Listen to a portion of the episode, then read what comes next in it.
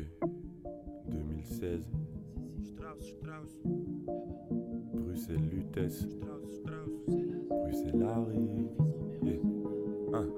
On est là, les malentendus. Salut et bonjour à tous. Je m'appelle Yael Ozovski et je suis ici avec euh, mon collègue, mon ami, euh, mon euh, aussi non français francophone, Bill Vietz. Et euh, bienvenue tous à Les malentendus. Comment ça va, Bill?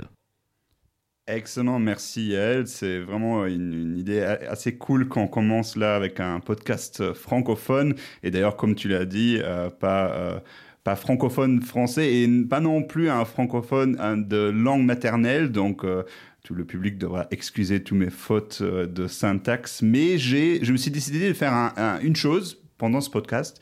Euh, c'est de me libérer de ce perfectionnisme de l'école luxembourgeoise qui nous dit que si vous ne savez pas exactement comment dire un, truc, il faudra ne pas le dire.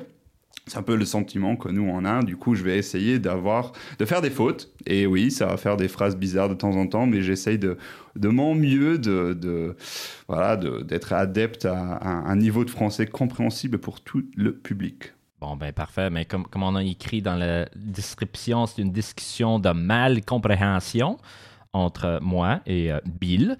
Et le but, c'est vraiment de parler de, toute l'actualité, puis de parler de ce qui se passe euh, à, travers la francophonie, puis euh, aussi donner, je vais dire, un autre, un autre point de vue, parce que je sais que Bill, toi, journaliste, ça fait longtemps que tu écris en France, tu écris en Luxembourg, aux États-Unis, en Europe. Euh, moi aussi, euh, j'ai écrit quelques mots euh, aux États-Unis, en Europe.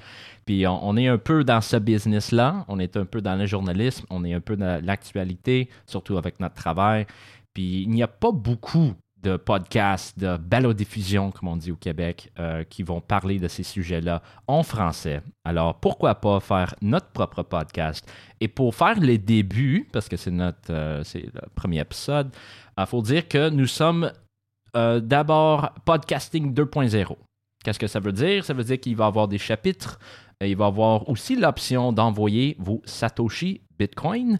Euh, donc, si vous voulez télécharger l'application Fountain ou Breeze, il y a toutes sortes d'applications comme ça sur newpodcastapps.com.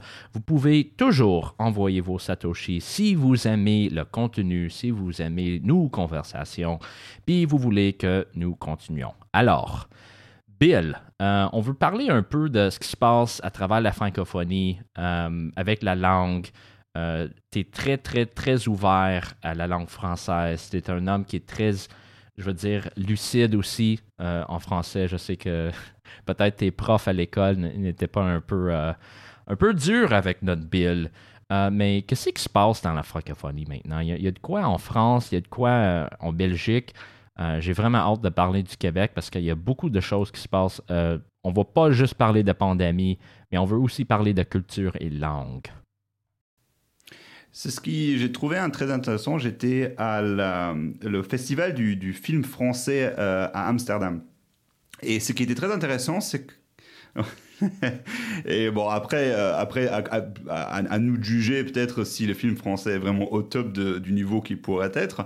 Mais ce qui était intéressant, c'est que lors du début du festival, il y avait un monsieur qui a présenté, qui était un peu, je pensais, le président euh, de l'organisation, qui a dit la langue française est tellement importante il faut nous reconnecter avec tout le monde francophone. hein. Le, le- le français, c'est pas seulement basé, c'est pas seulement centré en France.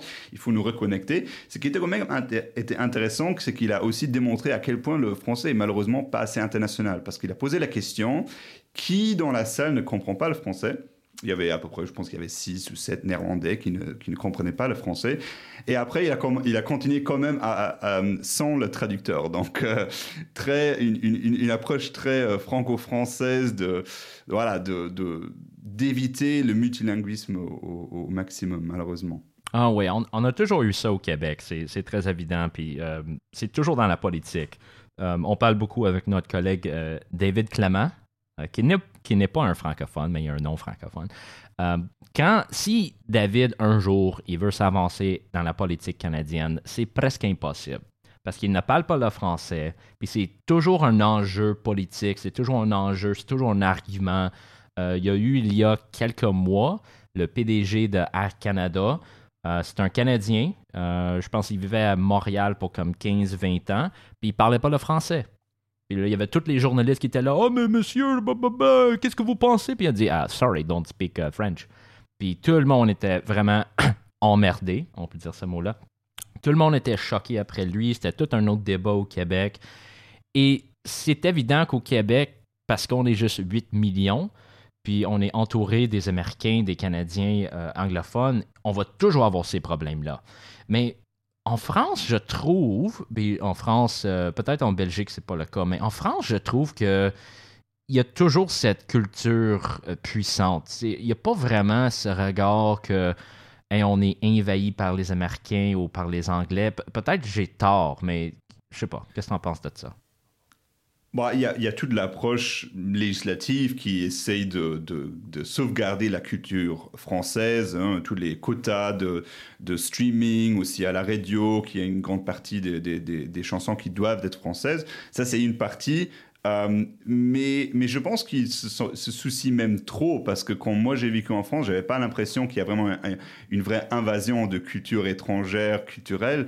Euh, aussi parce qu'en France, tu as, as, une vraie autarcie euh, culturel, euh, qui vient du fait que tu peux vivre toute ta vie en France sans parler une langue étrangère et faire toute ta vie euh, comme ça. Enfin, moi, moi quand moi j'étais à la fac de droit à Nancy, c'était vraiment que tu pouvais faire l'école fondamentale, secondaire, collège, l'université et les, ton stage d'avocat dans la même rue.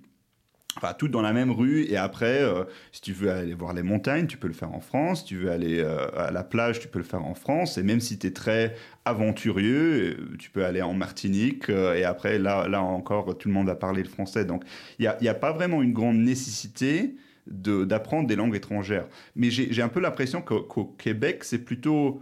C'est pas l'incapacité de parler. Est-ce que, c'est est, est, -ce que pour, pour, au Québec, c'est. C'est juste c'est un, point de vue politique. On va éviter au maximum de, parler l'anglais. Est-ce que c'est est -ce c'est ça ou parce que j'ai jamais pu comprendre, jamais jamais été euh, au Québec, donc je sais pas. Euh, mais ça, va dépendre encore la ville, la région. Euh, quand tu parles avec ma famille, ils comprennent l'anglais, oui, mais ils vont pas parler l'anglais tous les jours. Puis vraiment, quand ils vont voyager en Floride ou Vermont, il va avoir vraiment un peu la difficulté. Mais il y a beaucoup de régions au Québec où ça se parle pas anglais. Puis il n'y a pas vraiment des mots en anglais. Oui, il y a la culture américaine, la culture canadienne, mais c'est tout doublé avec des sous-titres. Euh, comme si on achète un produit, c'est toujours écrit en anglais et en français à travers le Canada.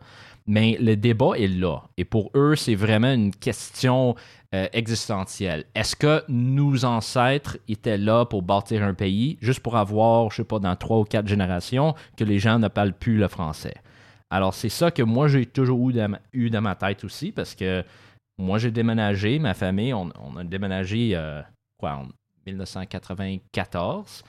Puis on n'était plus au Québec, mais on parlait le français à la maison. On était en Caroline du Nord avec les, euh, les beaux rednecks. Puis on parlait français avec ma mère ou avec la famille qui arrivait. Et pour nous, c'était comme, oui, on va survivre avec cette langue, on va continuer cette langue. Mais pour les gens, les habitants euh, ils aiment ça au Québec, les habitants. Pour les habitants, je sais que c'est difficile à dire ça va être quoi le français dans une génération. Et il y a beaucoup de pression. Et ce que moi je trouve dommage, c'est qu'ils mettent beaucoup de leur euh, puissance, leur pensée dans le fait qu'il va avoir un État pour le défendre. Et c'est ça que je trouve vraiment un désastre pour le français au Québec, c'est que c'est de quoi qui est défendu non pas des organisations culturelles, mais par le gouvernement, par la loi. Nous avons quelque chose qui s'appelle la loi 101. Et avec ça, c'est tout un régime, c'est tout un département de la langue française qui va toujours dire, OK, il n'y a pas assez de français ici, il n'y a pas assez de français là. Et c'est vraiment problématique parce que je trouve que, euh, je suis ma philosophie un peu, euh, qu'on a trop d'espace dans notre tête pour l'État, puis pas assez pour les gens privés qui veulent garder leur langue, qui veulent garder leur culture. Euh, ils ont eu vraiment des problèmes avec ça en Louisiane. Euh, on a les, les Cadiens qui parlent un peu le français aujourd'hui. Je pense qu'il reste au moins 150 000, plutôt des aînés, mais quand même, ça se parle le français en Louisiane. On peut en trouver. Mais au Québec, ouais, c'est un autre débat, puis euh, surtout avec l'État, puis ce que la, province va faire, c'est une autre question. C'est très intéressant parce que nous, au Luxembourg, on n'a pas du tout ce, phénomène parce que pour nous, le français est une langue importée. Euh, elle, elle est codifiée dans la loi, donc euh, les panneaux de signalisation, euh, toutes les lois sont en français. À la Chambre des députés au Luxembourg, on parlait encore le français, je pense que jusqu'au début des années 80. Ah ouais. Et ah oui, donc, euh, donc vraiment, ça, ça- l'importance de la langue luxembourgeoise a bien changé. Et après, bon, on a évidemment beaucoup d'immigrés euh, francophones et aussi beaucoup de frontaliers de la Belgique et de la, France. Mais c'est ce qu'on voit en ce moment, c'est que dans le secteur financier, qui est évidemment très important au Luxembourg, l'importance de l'anglais augmente. Ce qui, euh, ce qui embête, je pense, nos, nos immigrés francophones, moins les Belges que les Français. Euh, et, je pense que ça, remet en question toute tout, toute la valeur que le français va avoir dans plusieurs décennies. Parce que nous, au Luxembourg, on n'a pas, ce sentiment qu'il faut protéger le français. On n'a pas une académie française, on n'est pas adepte des mêmes normes que nos amis, euh, et, voisins euh, français ont. Donc, donc ça, ça va être intéressant parce que là, on va vraiment voir à quel point l'intervention étatique, l'intervention linguistique étatique est efficace. Parce que si la France met en œuvre toutes ces protections et garde l'importance de leur langue euh, culturelle, tant que des pays voisins qui n'ont pas les mêmes protections ne les auront plus, alors on va avoir prouvé que l'État est important. Mais je pense que plutôt que cette importance de la langue se décrit plutôt par ce qui, est, euh, ce qui impressionne. Hein, parce qu'on en parle du film français, que ce, que- ce qui nous impressionne dans le film français, c'est malheureusement de plus en plus des, des films plutôt anciens. Les nouvelles séries euh, françaises, je vois pas vraiment que ça, que ça crée vraiment un hype. Hein, ça, ça crée pas le, pas le buzz. hein, Oh, voilà. Donc, ça, euh, pour le utiliser deuxième anglicisme du podcast. Bravo. Euh, Ouais, l'Académie française m'a envoyé une lettre officielle. Ouais. Ouais. Non, mais c'est drôle, oui, parce qu'en 2019, ça c'était la première fois que moi j'ai voyagé à ton beau pays, euh, Luxembourg. On était là avec notre collègue canadien euh, David. Et ça me surprenait vraiment. Vraiment. Tu sais, moi j'ai rencontré des itinérants à Montréal qui parlaient le français et l'anglais. Ça c'était impressionnant. Mais là, tu tombes dans les rues de Luxembourg, puis c'est la même chose pour les itinérants de Luxembourg, s'il y en a. Puis le fait que les gens, ils peuvent parler cette langue, ils peuvent lire les livres, ils connaissent la culture, la littérature, et aussi avoir l'histoire de la domination de la langue. Puis c'est vrai, c'est pas vraiment votre langue à protéger. C'est quelque chose un peu, euh, t'as dit importé, mais on peut, on peut dire euh, d'autres mots pour ça aussi. Mais en- encore, de, rencontrer un luxembourgeois en 2021, encore, ça, ça m'impressionne toujours que toi, tu peux avoir une conversation en, allemand, en, français, en anglais, puis même en, luxembourgeois. Ça m'étonne. Mais c'est-tu comme ça pour tout le monde? Je, t'ai, euh, demandé plusieurs fois. C'est-tu comme ça pour tout le monde qui, qui peuvent parler les quatre langues? Ou il y en a plusieurs qui sont seulement luxembourgeois? Euh, alors, euh, si, on, si on nous compare à la Suisse, la Suisse, euh, par exemple, est très régionalisée. Donc là, il y a pas, c'est très rare de trouver un Suisse qui parle les trois langues parfaitement. Au Luxembourg, c'est très commun, puisque bah, pour nous, pour passer le bac au Luxembourg, il faut vraiment avoir un très haut niveau dans, dans ces langues, sinon c'est vraiment impossible. euh, donc c'est, faire. c'est oui, c'est l'éducation. Après, évidemment, c'est aussi la pratique. Après, ah, oui, il y a des différences. hein. Si tu habites proche de la frontière allemande, euh, la majorité des, des frontaliers vont être des, des germanophones. Et donc là, tu n'as pas la pratique. Euh, voilà. Après, tu as aussi la génération de guerre qui n'avait pas le droit d'apprendre le français pendant, pendant l'occupation allemande. Donc voilà, il y, a des différences, mais en général, euh, oui, en général, la caissière que tu vas trouver au, au champ au Luxembourg va très probablement même parler cinq langues. Donc ça, c'est très normal chez nous. Bon, Bill, on est les malentendus. Euh, T'as-tu trouvé, t'es-tu trouvé dans une situation où les gens te comprenaient pas, où il y a eu une malcompréhension? Parce que je veux dire que pour moi, chaque fois que j'étais en France, c'était débile. C'était toujours problématique. C'était toujours, il faut que je parle comme ça un peu plus clair pour que les gens puissent me comprendre. Puis quand j'ouvre ma bouche puis je commence à parler, je vois les sourires. Tout le monde aime ça, parler aux petits Canadiens. Le petit cousin canadien. Tout le monde aime ça. Peut-être, oui, j'ai fait beaucoup de fautes. J'ai toujours des, des mots, des phrases que je vais dire, puis surtout des, des trucs qui sont québécois ou des trucs américains que j'ai importés puis que j'ai traduits. Mais as-tu déjà eu d'autres situations? Je sais que tu es allé à l'école, euh, à l'université. As-tu eu des, des situations de mal-compréhension? Euh, pas, pas de très grave, je dirais. En fait, il y a toujours. C'est ce que tu as dit sur les accents, c'est très intéressant parce que je, l'ai aussi vécu un, Nancy. C'est que l'idée qu'un accent étranger est charmant, qu'ils aiment bien. Et, et c'est pas seulement, euh, c'est pas seulement ça. C'est aussi, il y a un côté historique là-dedans, parce que la France, depuis des décennies, essaye d'éviter tout accent euh, au, sein du, sein de la, au sein de la France. Donc, en gros, tu as un système éducatif qui distribue les professeurs qui ont fait leurs études à Paris, qui ont un accent très classique français, sont envoyés dans les régions, comme en Bretagne ou au sud, pour essayer d'éradiquer au plus possible les différents accents français, ce qui est très différent de ce qu'a fait l'Allemagne, parce que l'Allemagne a pas un système centralisé d'éducation, mais un système euh, voilà, qui, qui, qui, est dans les États fédéraux. Donc là, je pense que c'est pour ça aussi que les Français, quand ils, quand ils entendent un accent étranger, ils adorent parce que c'est devenu tellement rare. Euh, voilà, donc je pense que, oui, moi j'ai eu ce feedback après de grandes fautes, euh, même embarrassantes, je pense que j'en ai pas vraiment eu. J'ai toujours, c'est ce que, ça ce que j'ai dit au début, au Luxembourg, on nous apprend plutôt ce perfectionnisme, donc si tu n'es pas entièrement sûr de comment dire un truc, tu vas rien dire.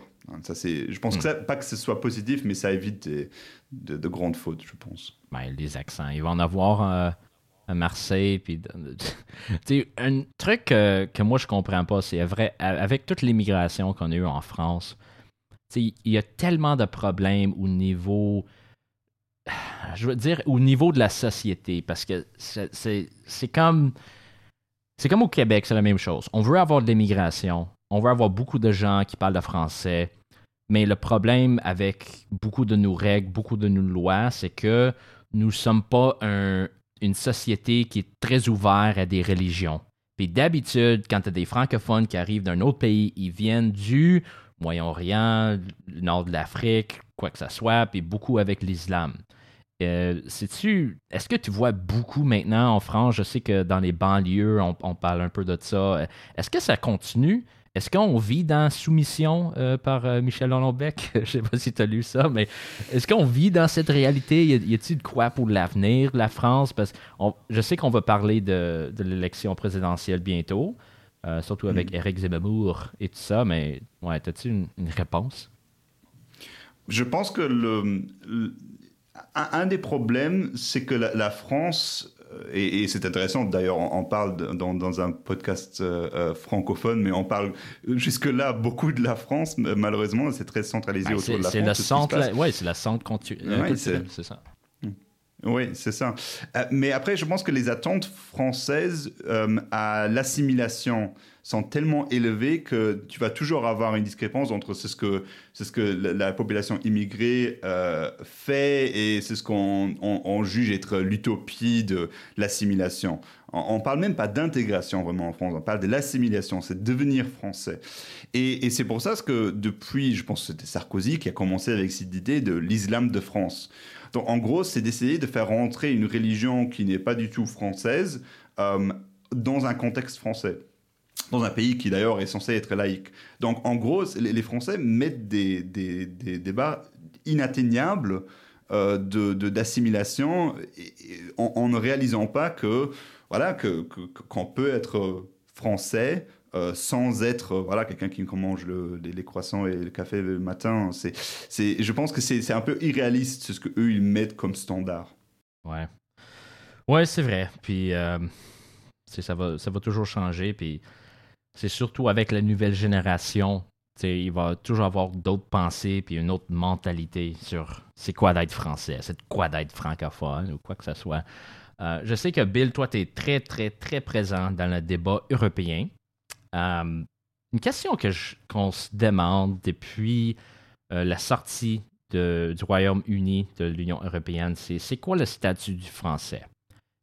Est-ce qu'on va avoir euh, les institutions, est-ce qu'ils vont parler le français un peu plus? Est-ce qu'il va avoir beaucoup plus de puissance de l'État français? Qu'est-ce que tu en penses de ça? Parce que c'était toujours de quoi dans les débats. Euh, c'est quoi son nom? Michel. Euh, c'est quoi son nom?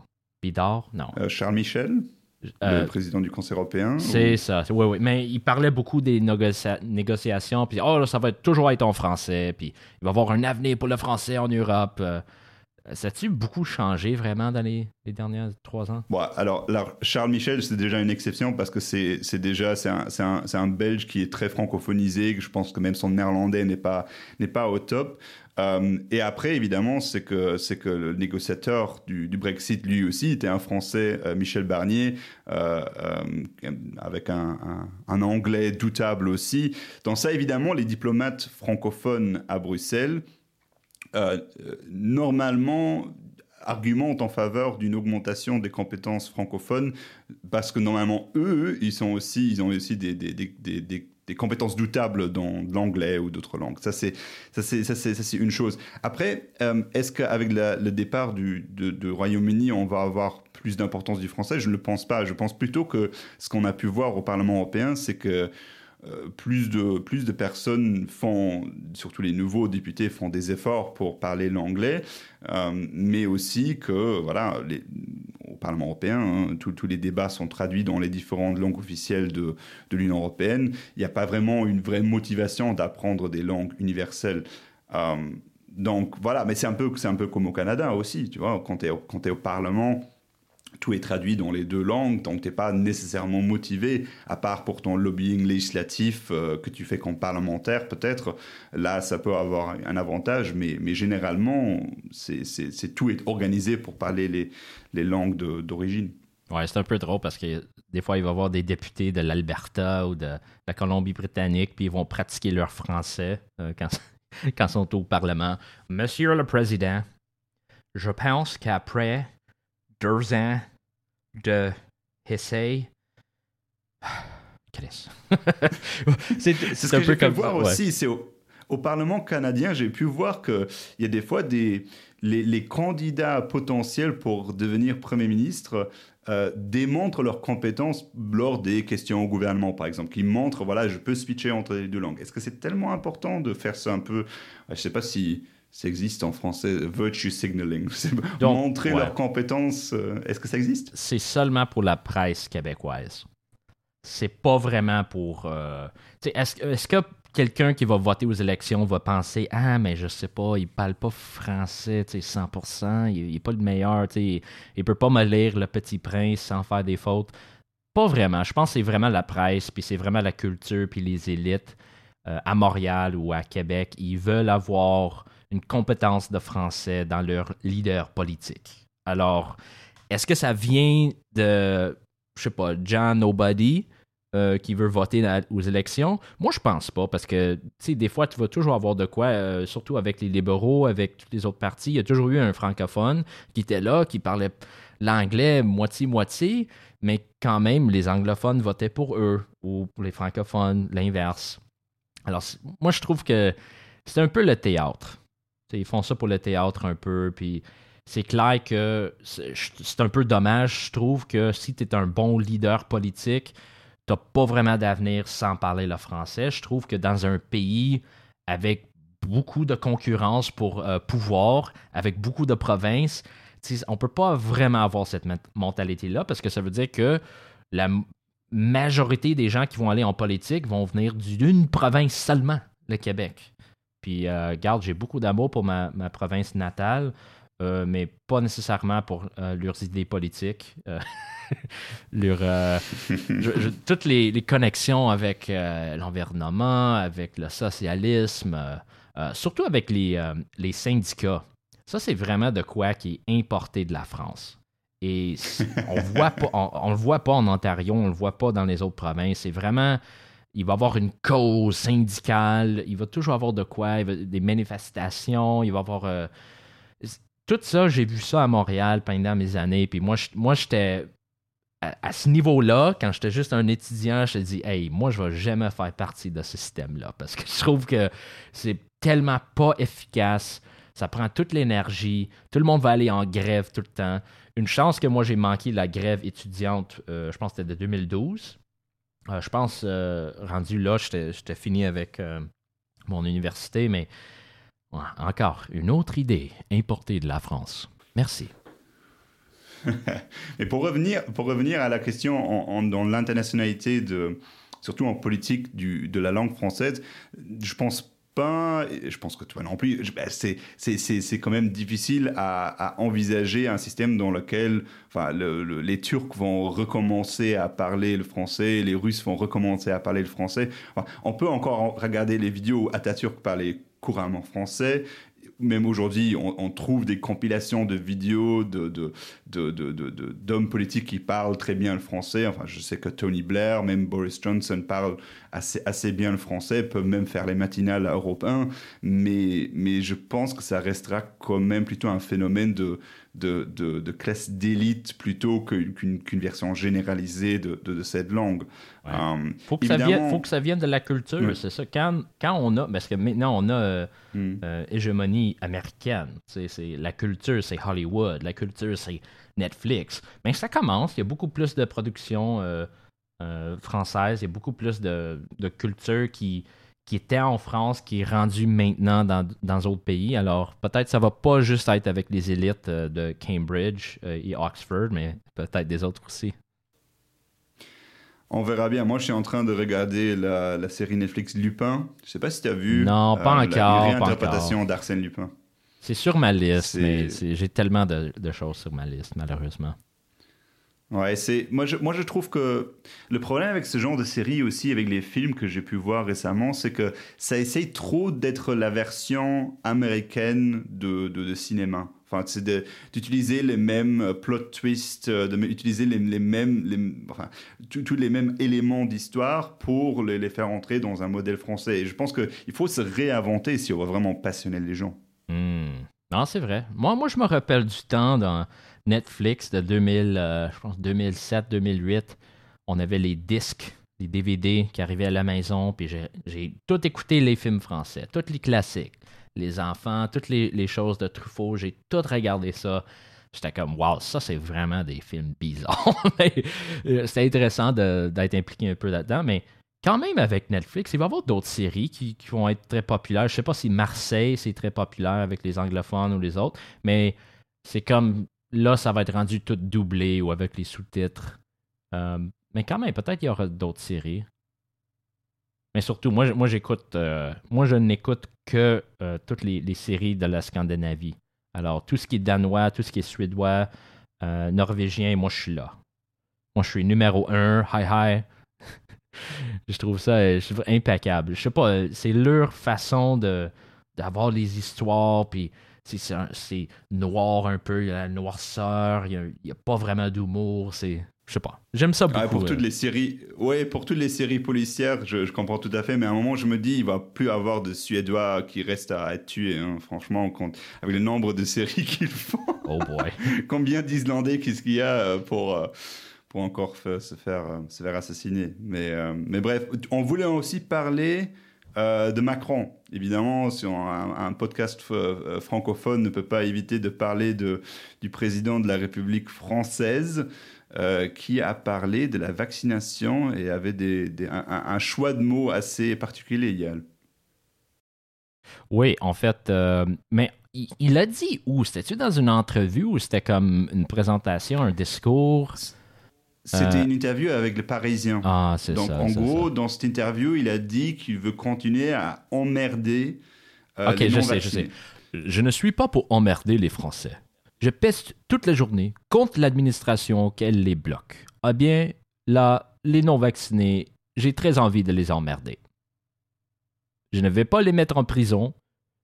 Je ne vais pas les vacciner de force. Et donc, il faut leur dire, à partir du 15 janvier, vous ne pourrez plus aller au resto, vous ne pourrez plus prendre un canon, vous ne pourrez plus aller boire un café, vous ne pourrez plus aller au théâtre, vous ne pourrez plus aller au ciné. Wow. Puis ça, c'était troublant. Et, et, si, et si tu l'aurais et si tu l'aurais fait en, dans une voie de Macron, tu l'aurais fait encore beaucoup plus vite parce qu'il fait toute la liste. C'est très macronien de faire toute une liste de, choses que tu pourras plus faire dans, dans la vitesse maximale. Euh, mais j'ai essayé. mais c'est mais c'est mais, mais en gros là, c'est ce qui était intéressant la, la difficulté pour les commentateurs internationaux de, de de bien traduire le mot emmerdé parce que pour quelqu'un qui parle français, c'est assez évident de, comment traduire ce mot, mais j'ai lu tout de... Euh, enfin, des, versions très soft d'embêter jusqu'à pissing off, qui est quand même assez fort en, anglais. Donc, euh, il y a vraiment tout eu et c'était difficile à comprendre dans, l'espace international de ce que voulait vraiment dire Macron. Ouais, puis euh, en bon québécois, euh, pour traduire, on dirait Eh bien, là, les non-vaccinés, j'ai très envie. La phrase qu'on dirait, c'est On va leur faire chier. ça, ce serait plutôt québécois. On, ne dit pas vraiment emmerder tout le temps. Mais oui, c'est vrai. C'est comme. Comment tu peux prendre cette mentalité de emmerder, emmerder? C'est pas, c'est.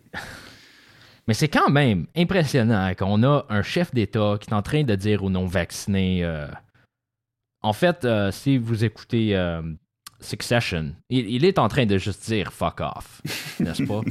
oui, bah, tout à fait. Et, la question est justement, est-ce que c'est un, bref moment d'honnêteté ou juste euh, une très mauvaise communication? Parce que c'est quand même intéressant parce que Macron s'est lancé dans, toute cette vie présidentielle avec une campagne géniale hein, en, 2017 et toujours très propre, toujours très très dans, dans, toutes les considérations de ce qu'il peut dire, très diplomatique. Et là, euh, franchement, je ne pense pas que les non-vaccinés se font nécessairement euh, changer d'avis avec un tel, euh, avec un tel statement. on verra bien, mais évidemment, il y a, y, y a, la pression législative qui vient avec. Hein. le fait qu'en France, tu peux vraiment même pas. Moi, j'étais à Lyon l'été dernier. Et c'était vraiment, même, même si tu en terrasse, tu peux pas le faire sans passe vaccinal. Donc, euh, franchement, c'est difficile à voir comment cette phrase-là peut vraiment avoir un impact. Euh, mais, mais, évidemment, il y a une énorme pression auprès des non-vaccinés. Parce qu'on a le même système ici en Autriche. ça te prend le, le pass vaccinal euh, pour aller au resto, pour aller au cinéma ou quoi que ce soit. Euh, mais il n'y a pas eu euh, un, emmerdement. Il n'y a, pas eu de quelque chose. Il n'y a pas eu une phrase comme ça. C'était pas vraiment comme vous, les, non-vaccinés. C'était plutôt comme Hey, si tu veux être un bon Autrichien, tu vas prendre le vaccin. C'était plutôt comme ça. Puis les Autrichiens, avec le, le mal, puis l'histoire, il y a juste de quoi quand on dit Hey, si on veut être un bon citoyen, tu vas me suivre. Franchement, je pense que. On n'a pas vraiment eu cette castigation. Je pense que si GSK Sanofi aurait développé le vaccin, je pense que plus de Français seraient vaccinés. Cette fierté d'un produit, d'un vaccin ah français, évidemment, ça aurait beaucoup aidé, mais malheureusement, bah, l'entreprise n'a pas réussi à faire un, vaccin. Ben ouais, c'était un échec. Ouais. mais, ok. Mais euh, regarde, euh, encore, ça reste dans le monde euh, francophone, au Québec le premier ministre François Legault a annoncé qu'il va avoir, au lieu d'avoir un mandat pour le, euh, vaccin, qui n'est pas vraiment tout à fait légal au Canada, il va avoir une taxe que les non-vaccinés devront payer. Et la taxe, c'est pour une contribution médicale. Donc, nous avons un système de santé qui est géré par l'État, qui est payé par les contribuables. L'idée, c'est que si tu es non vacciné, au moment donné, peut-être toi, tu vas coûter très cher au système de santé, puis tu dois nous donner, je sais pas, 300, 400 dollars. On ne sait pas le montant maintenant, mais euh, ça, c'est plutôt la façon québécoise de le faire. C'est pas vraiment de de les laisser, euh, de les emmerder, mais quand même de dire, OK, vous allez payer des taxes. je pense que ça, on paye pas assez. Ça serait, ça serait, ça serait difficile à envisager en France, même si la France aime bien taxer, mais c'est quand même intéressant parce que ça, ça introduit un peu le système du, du, du, bonus-malus dans le système de santé. En gros, ça, ça indique, ouais, ben on va, on va, on va c'est la façon avec laquelle certaines entreprises privées le font déjà dans leur assurance. Donc, si tu n'es pas vacciné, tu payes, tu payes une prime pour le fait qu'il y a plus de risques. Euh, à un moment, c'est quand même. Mais, mais après, au Québec, est-ce que ça va aussi s'appliquer de façon à, à dire que tu payes la taxe, mais après, tu reçois, tu, tu, regagnes toutes les autres libertés, donc tu peux quand même aller au restaurant? ben, non, ben non. Ben non. Tu es toujours sous le couvre-feu, tu es Ah toujours ouais. sous les restrictions. Ouais. Mais, mais hein, c'est vrai, c'est c'est la mentalité qui continue, puis ça dit, OK, vous, les gros, oui. vous, les épais, payez. ah ouais, Ouais, ben, Ouais, c'est ça, Bill. Ouais. Bon, bon. Et bon, Bill, nous sommes les malentendus. Un premier épisode. Si vous l'avez aimé, euh, vous pouvez nous laisser 5 étoiles, je sais pas, dans n'importe quel euh, euh, magasin d'app. Euh, vous pouvez nous trouver. On est aussi Podcasting 2.0. Bill, ce fut un plaisir, mon âme. Euh, Yael, avant, avant, avant qu'on qu'on part, il faut encore faire le mot de, de l'épisode. Il y a encore un mot à apprendre. Euh, parce que, Ah oui, ok, ok, go, go, go, je te laisse. Parce que là, parce qu'avant l'épisode, on discutait, et moi, j'ai toujours. tous- tous les Français connaissent ce mot tabernacle. mais Explique-nous un peu ce que ça veut dire. Ah, tabarnak, ok. Euh, tabarnak, en fait, le mot euh, qu'on utilise au Québec, euh, oui, c'est relié à la religion, euh, surtout la religion catholique. tabarnak, c'est quelque chose qu'on va dire pour presque tout. Donc, je me cogne ma main ou mon pied ou mon orteil, je dis ah, tabarnak. Ou si, je suis très en colère, je vais dire je suis en tabarnak. Et si jamais je veux dire, si je veux dire que je suis très fâché, je suis. Hmm. Et juste toutes les circonstances qu'on peut, on peut penser où on va avoir beaucoup d'émotions, on peut dire tabarnak. Qu'est-ce que ça veut dire? C'est, c'est un. C'est pas vraiment euh, l'équivalent à fuck en anglais. Pas nécessairement, mais c'est proche. Et pour nous, on va le dire à, plusieurs choses. Et c'est vrai que tous les, les Français, d'habitude, ils vont dire Ah oui, dis-le, dis-le, dis-le, tabarnak, le. c'est bon, notre Alors, Oh, je vais essayer d'intégrer ou bien d'assimiler ce mot à, ma, à, à mon usage régulier. Merci, Yael. Ouais, ouais, je sais. Ah, pas de problème. Je sais que mes, euh, ma famille va être très, très fière de moi. Alors, ça, c'est votre euh, mot du jour. Et j'espère que dans le, le- le prochain, on va pouvoir vous envoyer d'autres mots du jour. Il va y avoir euh, d'autres opportunités pour parler de ça et d'autres sujets. Alors, euh, Bill, euh, ça fut un plaisir. À la prochaine fois. Puis j'espère qu'on va continuer les malentendus. Merci, Yael. À la prochaine. Bruxelles